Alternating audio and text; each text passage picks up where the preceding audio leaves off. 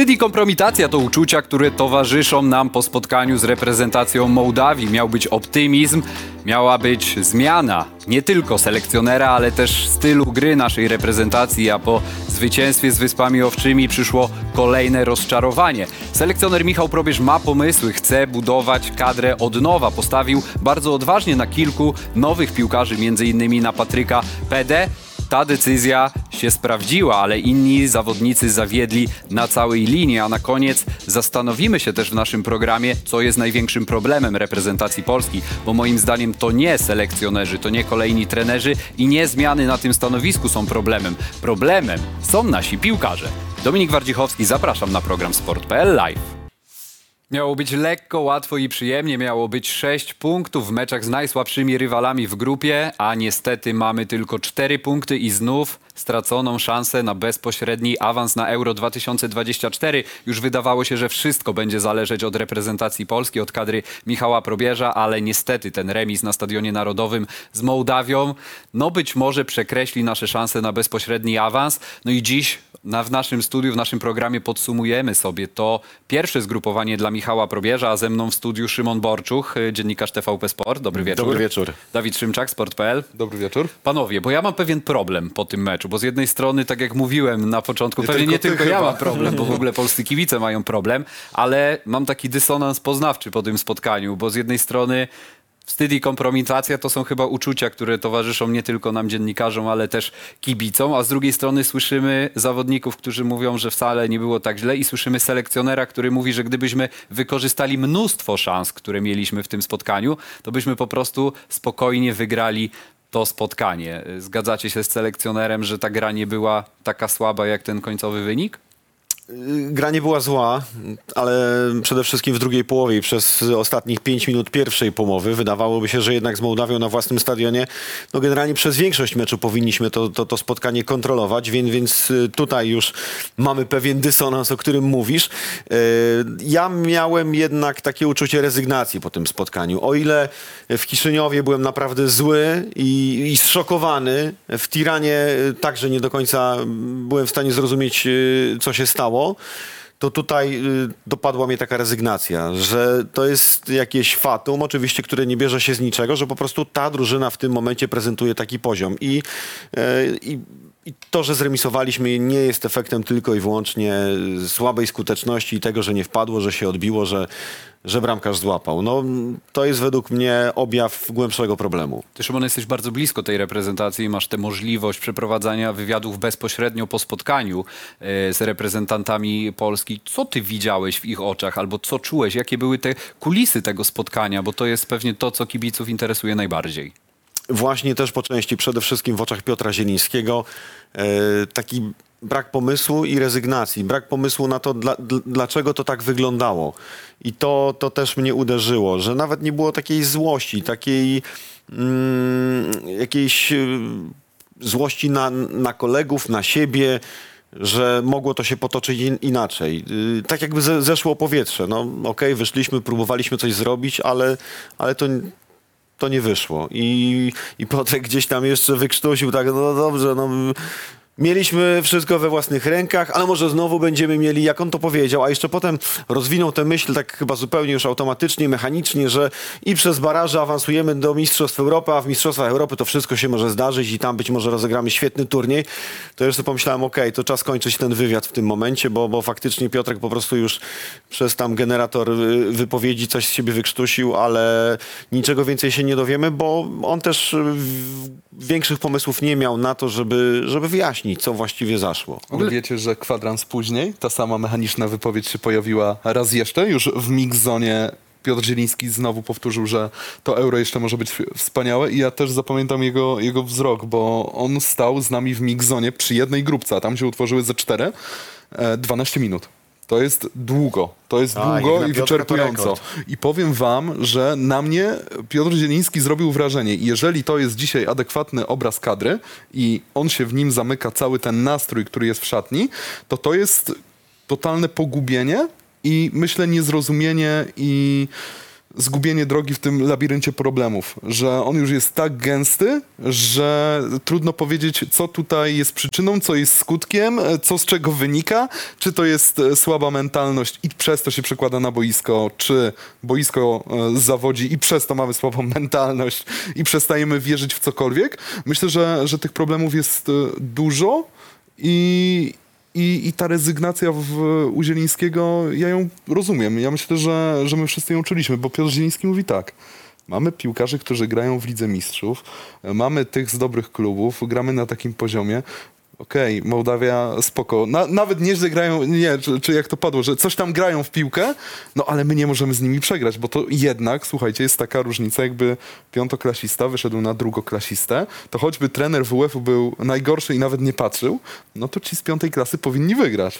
Tak, i myślę, że, że jest wiarygodna ta wersja i te emocje, które nam przedstawił Piotr Zieliński, bo tak pewnie też macie, że pod koniec meczu zastanawiacie się, z kim najlepiej byłoby porozmawiać. Yy, z drużyny, z reprezentacji Polski w tym przypadku, kto najlepiej nam y, odda postać rzeczy, y, kto jest tutaj najbardziej odpowiedzialną osobą, żeby, żeby te sprawy wyjaśnić.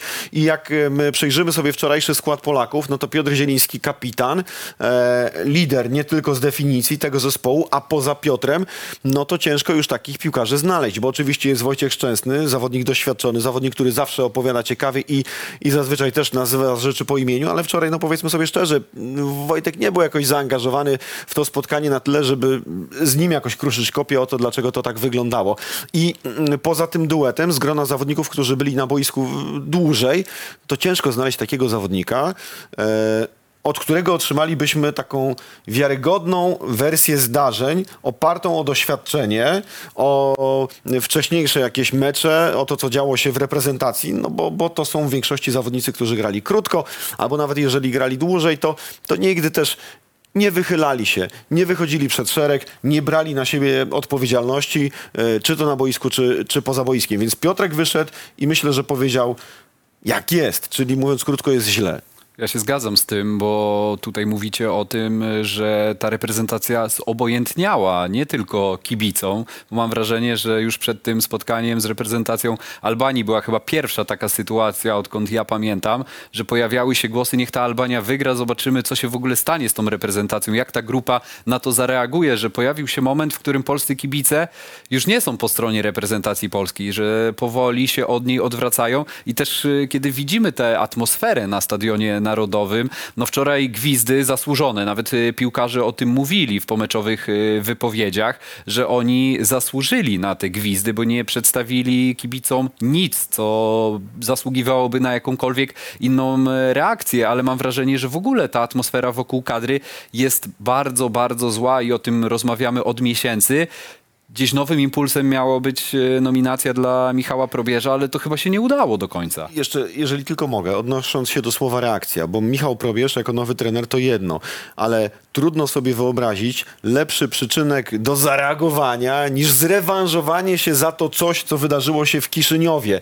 E, wszyscy z piłkarzy tak opowiadali, jak połają, rządzą rewanżu, jak chcą to zmazać, jak chcą o tym zapomnieć, więc wyobrażasz sobie, że za chwilę zobaczysz gości po prostu z nożami w zębach na A boisku. przecież pierwsze 15 minut było szokujące. To Mołdawia naciskała na reprezentantów Polski, a jedyne co było widać na boisku to strach naszych zawodników. Wiecie, co robił w siódmej minucie Michał Probierz?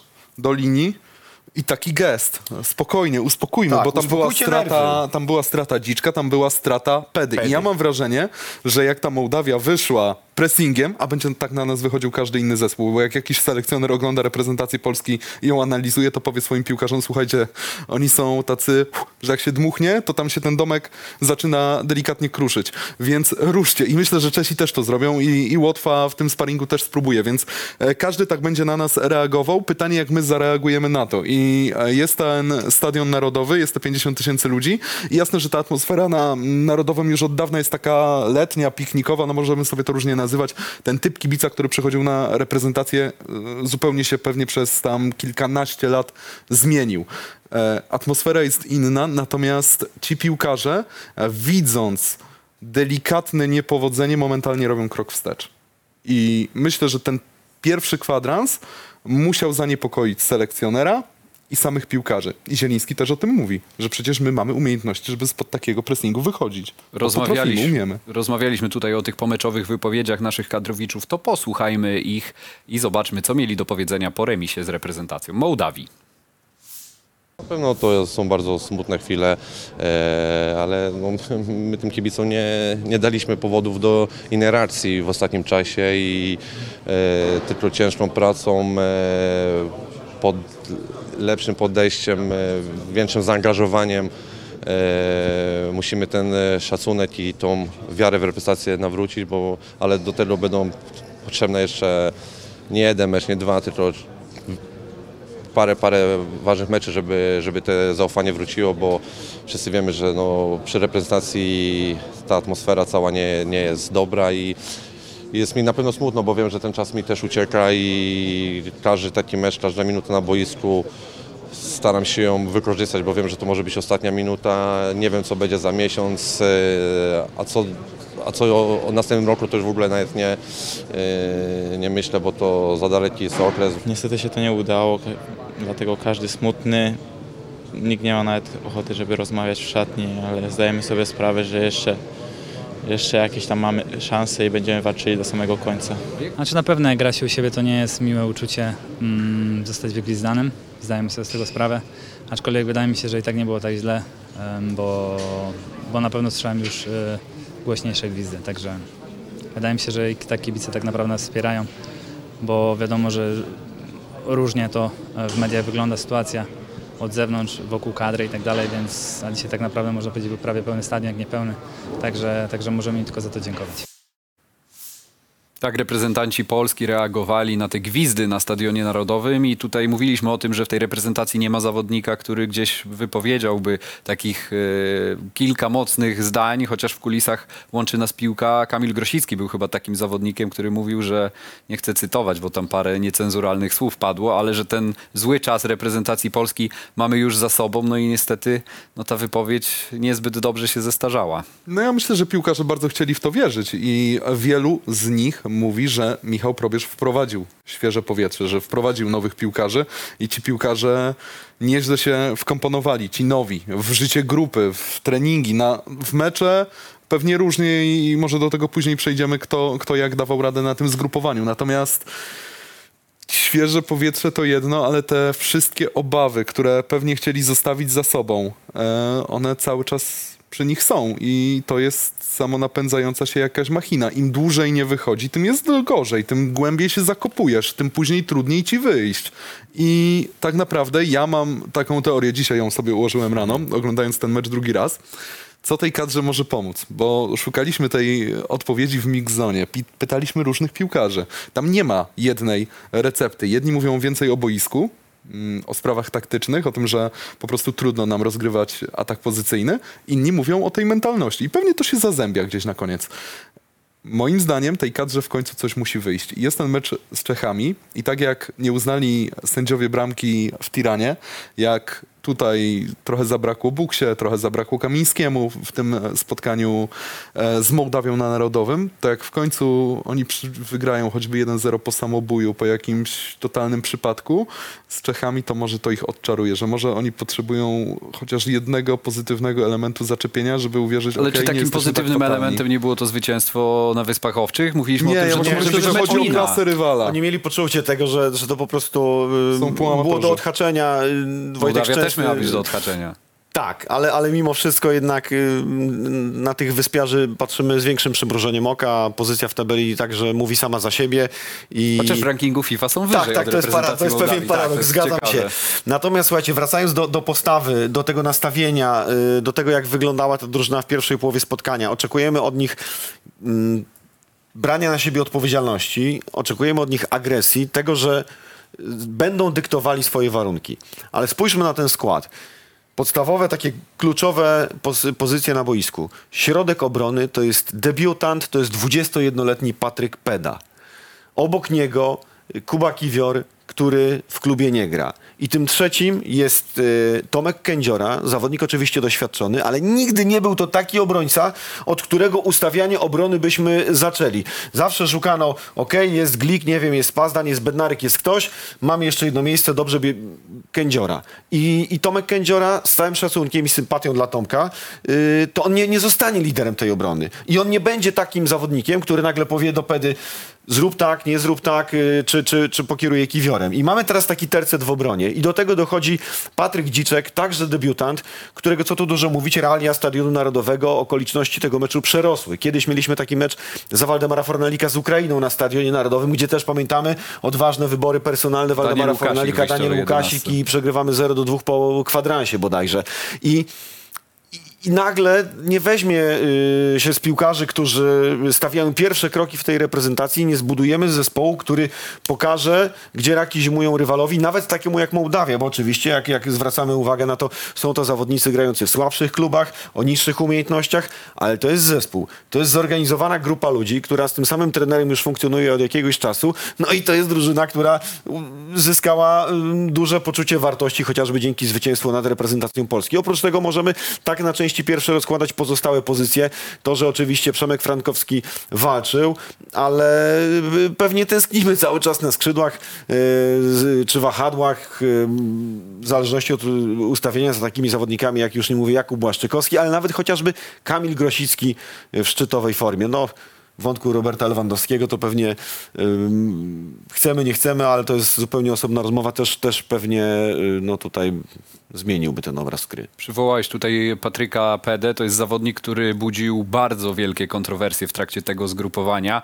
Między innymi wypowiedź Artura Wichniarka dla kanału sportowego, w którym on powiedział, że jeżeli dlaczego nie bierzesz do reprezentacji zawodnika z trzeciego poziomu rozgrywkowego, bo to jest właśnie jego poziom. Dla mnie szokująca wypowiedź byłego reprezentanta Polski, no bo Patryk Pede, jeżeli mamy szukać wygranych tego zgrupowania, no to jest to Patryk Peda. Jak wy w ogóle ocenicie ten debiut i tak odważną decyzję Michała Probierza o postawieniu na tego zawodnika? Obiema rękami pod nią bym się podpisał. To znaczy, to wynika z biedy. My nie mamy Fabio Cannavaro, żeby, żeby wystawić go na środku obrony, więc szukamy piłkarzy nieoczywistych. I jeżeli Michał Probierz jest przekonany z młodzieżówki do Patryka Pedy, bo nigdy go nie zawiódł, podoba mu się jego charakter, widać, że to jest piłkarz pewny siebie, bo nawet w tych wywiadach, których udzielił, to się przebijało. I na końcu na boisku, jeżeli on jest z trzeciej ligi, to myślę, że powinien grać e, razem z Kędziorą i Kiwiorem, bo ja nie czułem, żeby on odstawał. Może nawet. Ja myślę, że z tego bloku był w ogóle najlepszy. Właśnie. I przyczepiliśmy się do tej serii C. I ja to rozumiem, bo, bo to jest szokujące. To działa na On też jest wyobraźnię. wypożyczony, tak? Jasne. I, I za chwilę może być tak, jak Michał Probierz mówi, że on będzie w Serie A, bo Palermo tam, tam awansuje i może do tej, do tej grupy wrócić i wtedy będzie piłkarzem z Serie A i będziemy na niego inaczej patrzyli. To nie jest największy problem reprezentacji i musi szukać Michał Probierz nieoczywistych ludzi, bo Patryk Dziczek to też nie jest pierwszy piłkarz, który przychodzi na myśl, jak szukasz defensywnego pomocnika. I będziemy takich piłkarzy sprawdzać. I trzy razy przestrzelimy, ale może przy jednym znajdziemy tego Mączyńskiego czy, czy tego Pazdana, bo, bo lubimy do tego okresu wracać, że, że nie oczywisty ty, piłkarz nam wy, wypalił w tej reprezentacji. Tylko wracając do tamtej sytuacji i do tamtych piłkarzy, to jednak byli zawodnicy, którzy tak jednostkowo tę drużynę uzupełniali. Że Adam Nawałka, mm, no wiadomo, inne y, też realia, miał więcej czasu, więcej meczów towarzyskich, sobie już mniej więcej tę drużynę zbudował, jej szkielet y, stworzył. A potem właśnie doskakiwali tacy zawodnicy jak Pazdan czy Mączyński.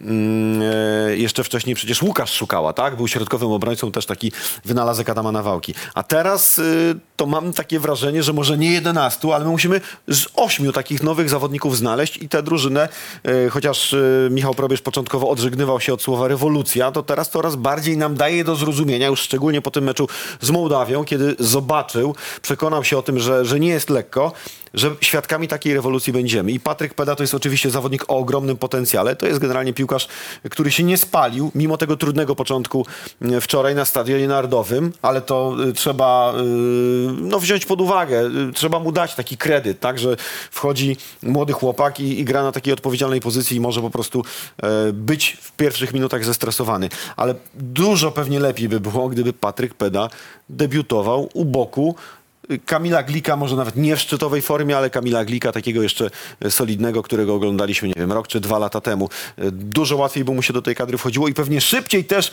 e, on by od razu stawał się liderem tej, tej obrony. A tak, żeby mieć Patryka Pedę, żeby mieć środkowego obrońcę, takiego generała, jakich miewaliśmy, no bo przecież zazwyczaj to były, były takie znaki rozpoznawcze tej reprezentacji przez Wałdocha, y, Hajtę, y, y, Żewłakowa i tak dalej, i tak dalej, Poglika właśnie, no to, to na pewno potrzeba czasu. Ja też uważam, że ta rewolucja, o której tutaj mówisz, Szymon, będzie postępować i że będzie jeszcze odważniejsza w wykonaniu Michała Probierza, no bo y, ja szczerze mówiąc, y, patrząc na to spotkanie, no to kiedy mam do wyboru Patryka Pedę, który pewnie popełni jeszcze sporo błędów w reprezentacji Polski i Tomasza Kędziorę, który dobija do trzydziestki. Tych meczów w reprezentacji ma 30 parę y, i tak naprawdę y, y, robi no, kuriozalny błąd przy tym stałym fragmencie gry. No, zawodnik na tym poziomie przeciwko takim rywalom nie może popełniać takich błędów, więc ja szczerze mówiąc wolałbym zobaczyć w następnym spotkaniu zdrowego Pawła Dawidowicza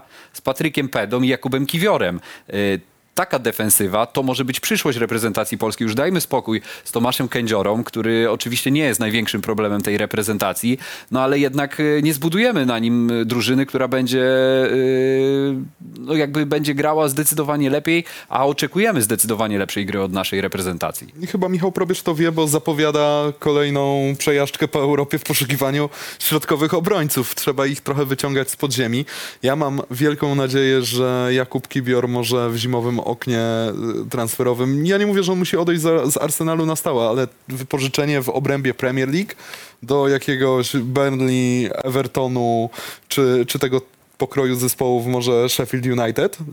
E, To jest dobra lekcja defensywy, bo on jako środkowy obrońca z rozegraniem to jest łakomy kąsek, a jeśli jeszcze by grał w trochę słabszej drużynie, więcej musiał pobronić, to może by go to zbudowało na jeszcze lepszego piłkarza.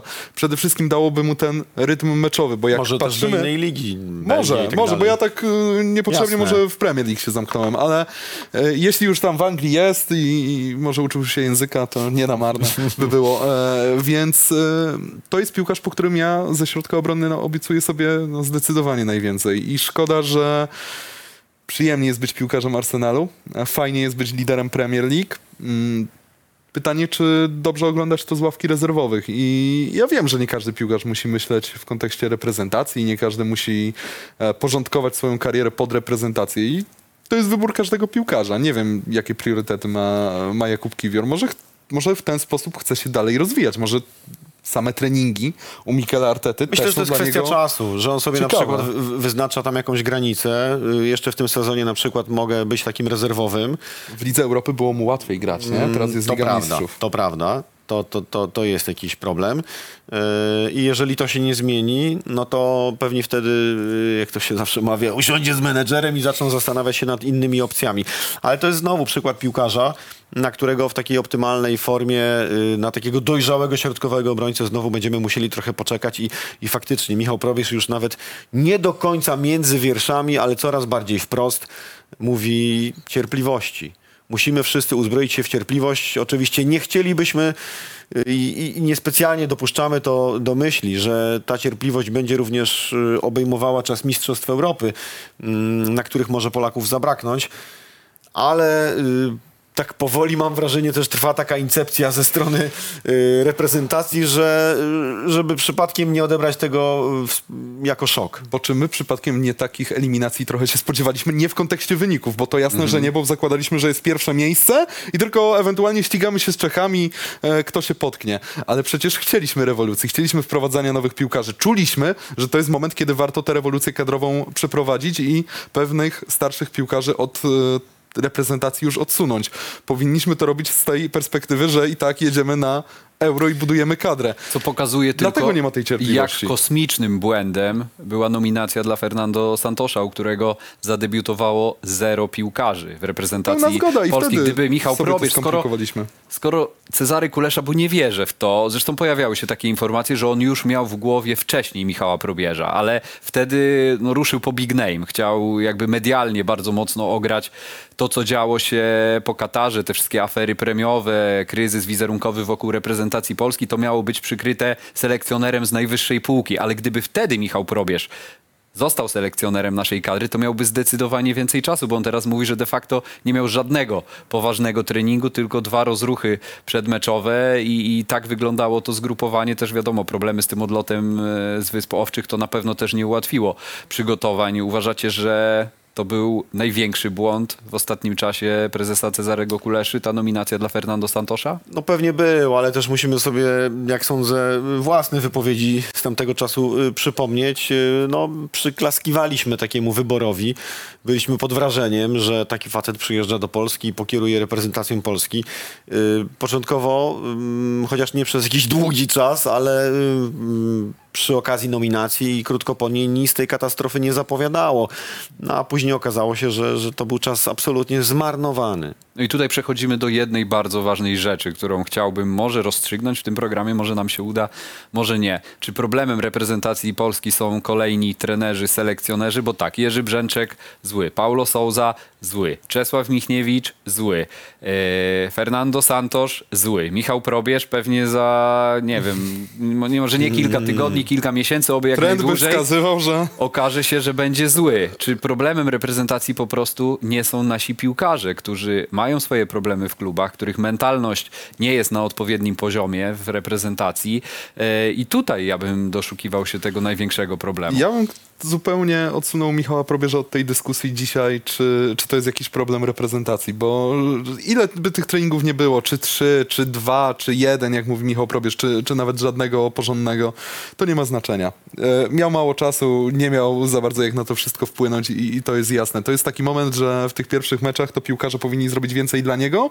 niż on dla piłkarzy, czyli powinni po prostu wygrać te dwa mecze z obiektywnie słabszymi rywalami i zamknąć dyskusję. I skupić się na tym, że Michał Probierz zrobił 6 punktów, trochę mu pomogli Albańczycy, wygrywając z Czechami i jesteśmy o, o krok od tego ważnego meczu z Czechami, żeby grać o awans. Paulo Souza, myślę, był tym selekcjonerem, e, który piłkarzom najlepiej, najbardziej odpowiadał i tam nie było ani zgrzytów na, na linii piłkarze-trener. Oni po prostu go lubili. Myślę, że w sztabie też miał e, tym polskim, e, te, tej polskiej części dobre miał stosunki, no tylko odszedł. Odszedł i, i, wtedy, i wtedy to się załamało. E, inna sprawa, że Cezary Kulesza przecież myślał o zwo- zwolnieniu Paulo Souzy po, po tych Węgrach nieszczęsnych, które wpędziły nas w baraże 1-2 na Narodowym. Ale każdy kolejny selekcjoner w opinii piłkarzy mniej lub bardziej był zły. Ja się zgadzam, że Fernando Santos był zły. I, i też ja wiem, że dzisiaj łatwo uderzać w piłkarzy i, i pełna zgoda, że duża część winy spoczywa na nich. Ale no, Fernando Santos nie był dobrym selekcjonerem dla reprezentacji Polski, bo nie przepracowywał się tak po prostu. Tak, ja myślę, że on jakiegokolwiek zespołu by nie objął, to, to specjalnie by tam się jakoś nie angażował w prowadzenie tej drużyny i pewnie zakładał. No to już jest dzisiaj trener pewnie dla Arabii Tak, Saudyjskiej już, Kataru. już no, nawet, Tam zarobić. żeby tak, żeby do niego y, na... Zresztą tam szukają ambitnych, to też tak niepotrzebnie To prawda, zbyt mocno już do niego nie wracać, ale myślę, że gdzieś takie było jego założenie. Spojrzał na grupę. Nie no, słuchajcie panowie, no nie no, jak taka grupa. Spojrzał na to, w jakich klubach grają nasi piłkarze. tak, asystenci mu odpowiedzieli. Zieliński kojarzę, pociągniemy dobry to, pociągniemy. Drużyna wzięta z rozdzielnika, czyli ostatnie powołania, tam plus minus dwa nazwiska. I Marcin nie- Dornap może coś podpowiedział. tak, tak, tak, tak. I Lederman na alibi, że oglądam Ekstraklasę mm, i to się będzie kręcić. No jak wiemy, zacięło się y, zanim na dobre wystartowało. Wracając do tego, do tych proporcji między piłkarzami a trenerem, mm, mam wrażenie, że my cały czas żyjemy tym mitem Euro 2016 i cały czas to jest dla nas punkt odniesienia, a przy okazji każdego nowego selekcjonera to y, tamten zespół y, topnieje, ginie w oczach. Już tam właściwie, y, no nie wiem, zost- został Lewandowski, Milik i tak pewnie byśmy się trzech, No czterech może Kamil piłkarzy... Grosicki niezatapialny, bo jednak pokazał w tej końcówce z reprezentacją Mołdawii, że on cały czas może coś dać reprezentacji. Absolutnie. Dla Kamila Grosickiego jestem pełen uznania za to, że on wchodzi i faktycznie zawsze coś daje. Zawsze to jest jakaś wartość dodana do tej drużyny. To nie jest jakiś pusty przebieg. Oczywiście ta pechowa sytuacja w Tiranie, no, no Zdarza się, po prostu. E, Bywają takie sytuacje, natomiast y, nie ma chyba drugiego takiego piłkarza, który wchodząc z ławki i też, że Kamil bierze to na klatę, y, że, że, że czeka cierpliwie na tą y, swoją okazję, wchodzi i zawsze coś pozytywnego tej drużynie daje. A jak jeszcze oglądamy te zdjęcia zakulisowe na łącze nas piłka, widzimy, że on tam się nie chowa, nie obraża, nie rezygnuje. No chyba czuje też w jakiej roli jest powołany. Tak, i i jego ta rola y, nie boli. On y, nie jest zrażony, on robi dokładnie to, co robi w Pogoni Szczecin, będąc kapitanem, no, czyli próbuje jakoś tych piłkarzy rozpalić, ale okazuje się, że to wciąż jest za mało. Pojawiają się nowi piłkarze w miejsce tamtych, którzy awansowali do ćwierćfinału Mistrzostw Europy, no ale albo to nie jest ten rozmiar kapelusza, cytując Bobo Kaczmarka, albo potrzebują ci zawodnicy czasu. I teraz jest y, pytanie o to, jak długo będzie trwało ewentualnie nowej takiej drużyny, która, y, z której będziemy mogli, mm, o której będziemy mogli pomyśleć jako ćwierćfinaliści Mistrzostw Europy. A słuchajcie, bo ja bym was zapytał, e, obniżyć oczekiwania względem reprezentacji, bo sam nie wiem, czy my powinniśmy na przykład gdyby wczoraj że to się wcisnąć dzieje. gola Myślę, że i to się pomyśleć, dzieje. wow, udało się, super, cieszymy się, No, pokonaliśmy cieszyliśmy 2-1. się po moim zdaniem przeciętnym, żeby nie powiedzieć słabym meczu na Wyspach Owczych, zwłaszcza biorąc pod uwagę, że graliśmy 11 na 10 z rywalem naprawdę słabym. No, tam grają półamatorzy, półzawodowcy, jak to nazwiemy, tak, tak nazwiemy. Oczywiście w trudnych warunkach atmosferycznych, ale jednak e, no, mam wrażenie, że był optymizm po tym spotkaniu. Raz, że nowy selekcjoner, więc też gdzieś budowanie takiej nar- narracji czegoś nowego był w reprezentacji Polski, ale no, skoro my nie potrafimy wygrać w dwumeczu, bo była szansa. Czasem jeden mecz może nie wyjść, można, można przejść całkowicie obok, ale takiego dwumeczu z reprezentacją Mołdawii, no to jest y, niewytłumaczalne, że, że my zdobywamy jeden punkt y, na takim rywalu. I, I tutaj no te oczekiwania kibiców moim zdaniem już się obniżyły. No i też y, nas dziennikarzy, nawet w tych naszych dyskusjach, to tylko pokazuje, jak są skonstruowane eliminacje Euro 2024, że tak katastrofalnie grająca reprezentacja Polski na przestrzeni całych eliminacji do tej pory ma jeszcze jakiekolwiek szanse i to na bezpośredni awans. 2,9 chyba, tak? Jakoś tak. Na, na awans Procenty bezpośredni. teraz to prawda, to Polsce. prawda, to, to jest zabawne. No to jest kwestia tego formatu i naszej grupy z drugiej strony. Zatrzymując się jeszcze na chwilę przy Mołdawii. Mhm. Jeżeli Mołdawianie, a to wcale nie jest przecież wykluczone, mają wyższy procent e, prawdopodobieństwa awansu bezpośredniego do Mistrzostw Europy. Jeżeli im to się uda, może odpukać, bo liczylibyśmy na to, że, że, że to jednak Polska będzie na tym miejscu jakimś cudem mimo wszystko, to podejrzewam, że oni te mecze z Polską będą wspominali jak Wembley, którego notabe- notabene jutro mamy 50. rocznicę. E, I, I tak będą wspominali Polaków, tak będą o tym myśleli, to te mecze, szczególnie ten w Kiszyniowie, to jest dla nich absolutny pomnik. E, Tam było święto narodowe niemalże, właściwie wszyscy tylko o tym mówili. Mm, No, wielka, wielka sprawa. Natomiast to, tak jak mówisz, jak, jak y, tutaj e, się pytałeś, no w sposób naturalny gdzieś te oczekiwania się obniżają. Ja też brałem udział w jakiejś takiej polemice na Twitterze i, i sam się złapałem potem na tym, y, że y, starałem się tonować krytykę.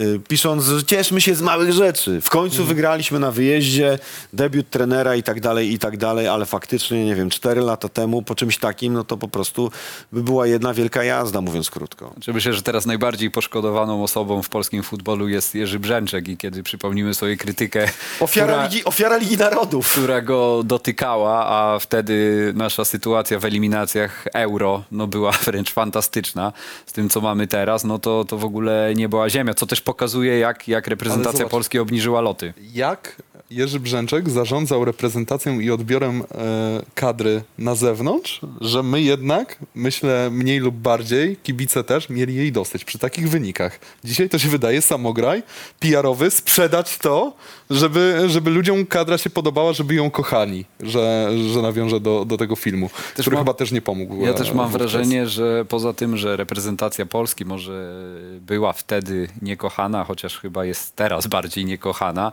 no to jednak e, te elementy humorystyczne też pojawiają się między innymi na stadionach. To zobaczmy taki krótki filmik z Wysp Owczych, jak bardzo wiało na trybunach.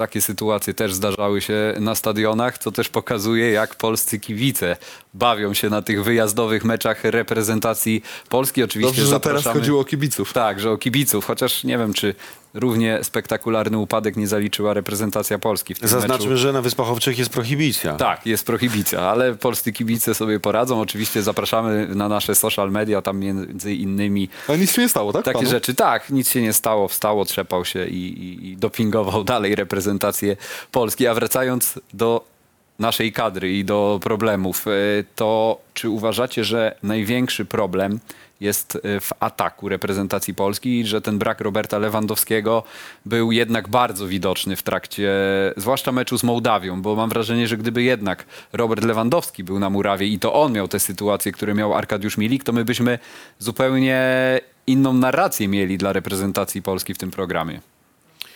Myślę, że generalnie między bajki można włożyć tę całą y, opowieść o tym, że sprawdźmy jak drużyna radzi sobie bez Roberta Lewandowskiego. On przytłacza w ogóle piłkarzy, on nie pozwala uwolnić potencjału innym zawodnikom, bo oni tam stłamszeni biegają w jego cieniu i, i nie mogą się odezwać. E, bo, bo gwiazda Roberta świeci tak mocno, że innych nie widać. Y, nie wiem właściwie skąd to się wzięło. Wiemy, że kibiców. pewnie tak, pewnie tak. Być Wiesz, może to jest to, co mówił Dominik, że niektórzy stwierdzili, że może niech ta Albania z nami wygra. To była próba takiego wrzucenia bomby do szatni, niech to wybuchnie, budujmy od nowa, bez, bez lewego, To bez, też. bez połowy piłkarzy, nie? Tak, tak. No pewnie też te Bez niektóre, te niektóre wypowiedzi Roberta nie były do końca fortunne. E, Piłkarz, a kapitan? Myślę, że moglibyśmy rozdzielić. tak, tak, tak. Gdzie, gdzie wiadomo, gdzie on y, od, troszeczkę od siebie odsuwa tę odpowiedzialność. Zresztą wrócił do tego, że, że nie on jedyny jako kapitan musi być tym pociągowym, tym, który będzie y, brał wszystko na swoje plecy.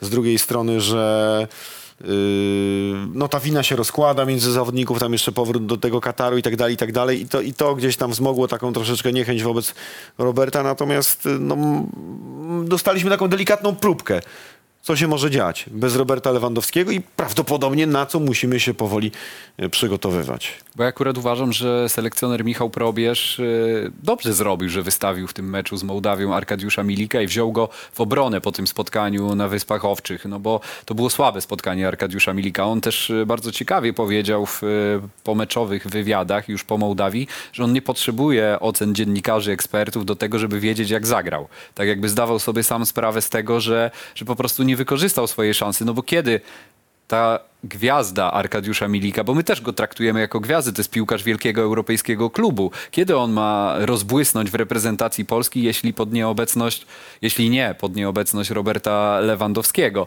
Więc tutaj e, no na pewno to jest e, jeden chyba z największych przegranych tego dwumeczu. No miał szansę wejść w buty Lewandowskiego i już w drugim meczu też selekcjoner ewidentnie chciał mu pomóc, wystawiając obok Świderskiego, bo jest ta teoria, że Milik lepiej spisuje się z kolegą u boku, że w tym systemie z dwoma napastnikami, a tutaj i tak to Świderski e, wyglądał lepiej i, i myślę, że dzisiaj Świderski jest w tej hierarchii wyżej, wraca Lewandowski naturalnie do, do pierwszego składu i myślę, że Arkadiusz Milik jest albo na ławce rezerwowych, albo poza kadrą, bo, bo jeszcze jest w tym wszystkim buksa. Pytanie, ilu wtedy napastników powołujesz na, na takie zgrupowanie, czy trzech, czy czterech? I, i, I tyle. No i może nie warto patrzeć na nazwy klubów, bo jak zobaczymy Juventus Charlotte, no to weźmiemy gościa z Juventusu, ale jak widzimy, ile daje Świderski, i on może nie wykorzystywać wszystkich okazji. On może mieć statystyki ma no, Ale właśnie- na koniec to jest gość, który strzela Albanii, który e, wyrównuje z Mołdawią. Gdyby nie Świderski te dwa gole, to nas, nie wiem, czy my byśmy mieli w ogóle jeszcze szansę na te 2,9. No pewnie byśmy nie mieli tych 2,9. Tak, czy w ogóle byśmy tutaj jeszcze o czymś rozmawiali? Ale i tak mam wrażenie, że większy problem jest z szóstką, z defensywnym pomocnikiem, ze środkiem Tak, obrony. myślę, że, że, że, wszystko. że tutaj leżą te najważniejsze kłopoty reprezentacji Polski. Oczywiście zgadzam się z tym, że to była wielka szansa dla Arka Milika. E, Nie wiem, czy pamiętacie, jak przy okazji tego ostatniego zgrupowania Fernando Santosza e, Milik przyszedł tam na jedną z konferencji prasowych i e, zaznaczył, że jemu zależy na strzelaniu goli kreowaniu akcji. Nieważne, czy z Robertem Lewandowskim, czy z kimś innym, to jakby tak podkreślając, że niekoniecznie Robert Lewandowski jest w pierwszym szeregu ulubionych jego kolegów, partnerów do gry, do gry w kadrze, więc myślę, że podwójnie zależało mu na tym, tak jak mówisz, żeby jeszcze pod nieobecność Roberta e, swoje piętno odcisnąć, no i przy okazji e, przerwać tę serię e, bez gola. No, no, no, no nie wyszło, no po prostu nie siedzi mu, nie leży, dwa centymetry za daleko, pół sekundy za późno.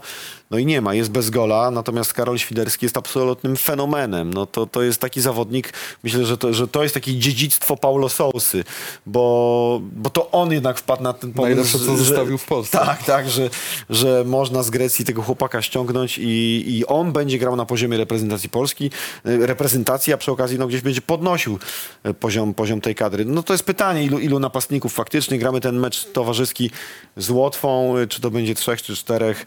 Mm, faktycznie bardziej bym się przesuwał w stronę środka boiska, że tam, czy jeszcze zdołamy wzniecić to, co, czego symptomy zobaczyliśmy na Wyspach Owczych, ta współpraca osławiona już Zieliński, Szymański, czy to ma rację bytu w meczu z bardziej wymagającym rywalem, no to, to, to są myślę teraz takie dylematy Michała Probierza, no plus ta obrona. Wojciech Szczęsny, kiedy zapytałem go o to, jak w skali 1 do 10, yy, na ile brakuje mu Grzegorza Krychowiaka w tej reprezentacji, odpowiedział, że 10, no bo powiedział, że nie chce stracić przyjaciela, tak wyargumentował to selekcjonerowi Michałowi Probierzowi. Czy wam w ogóle brakuje tego piłkarza w reprezentacji Polski, biorąc też pod uwagę yy, no, te problemy w środku pola? Nie jesteśmy przyjaciółmi, więc powiem, że nie, nie brakuje. E, Natomiast boję się, że jeszcze zatęsknimy, odpukać, ale, Nie, bo- ale zupełnie serio. e, No nie brakuje. No wiesz, wiesz, gdzie, przodu. gdzie, wiecie, gdzie jest pies pogrzebany? Brakuje nam kogoś takiego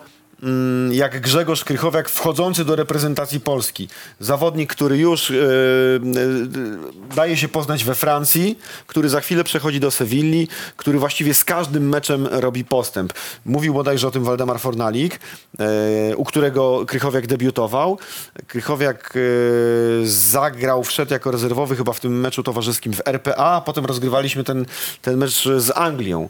I Krychowiak po debiucie poszedł do Fornalika i pytał się go, co mam robić, żeby, żeby grać lepiej, żeby się rozwinąć, co mam poprawić, żeby był taki rządny y, chłu- wiedzy, y, chciał pracować, chciał iść do przodu I, i, i kogoś takiego teraz potrzebujemy, takiego wczesnego Krychowiaka. Nie mówię oczywiście o szczytowym Krychowiaku, bo to by był ideał. Schyłkowego nie chcemy, tak jak mówisz.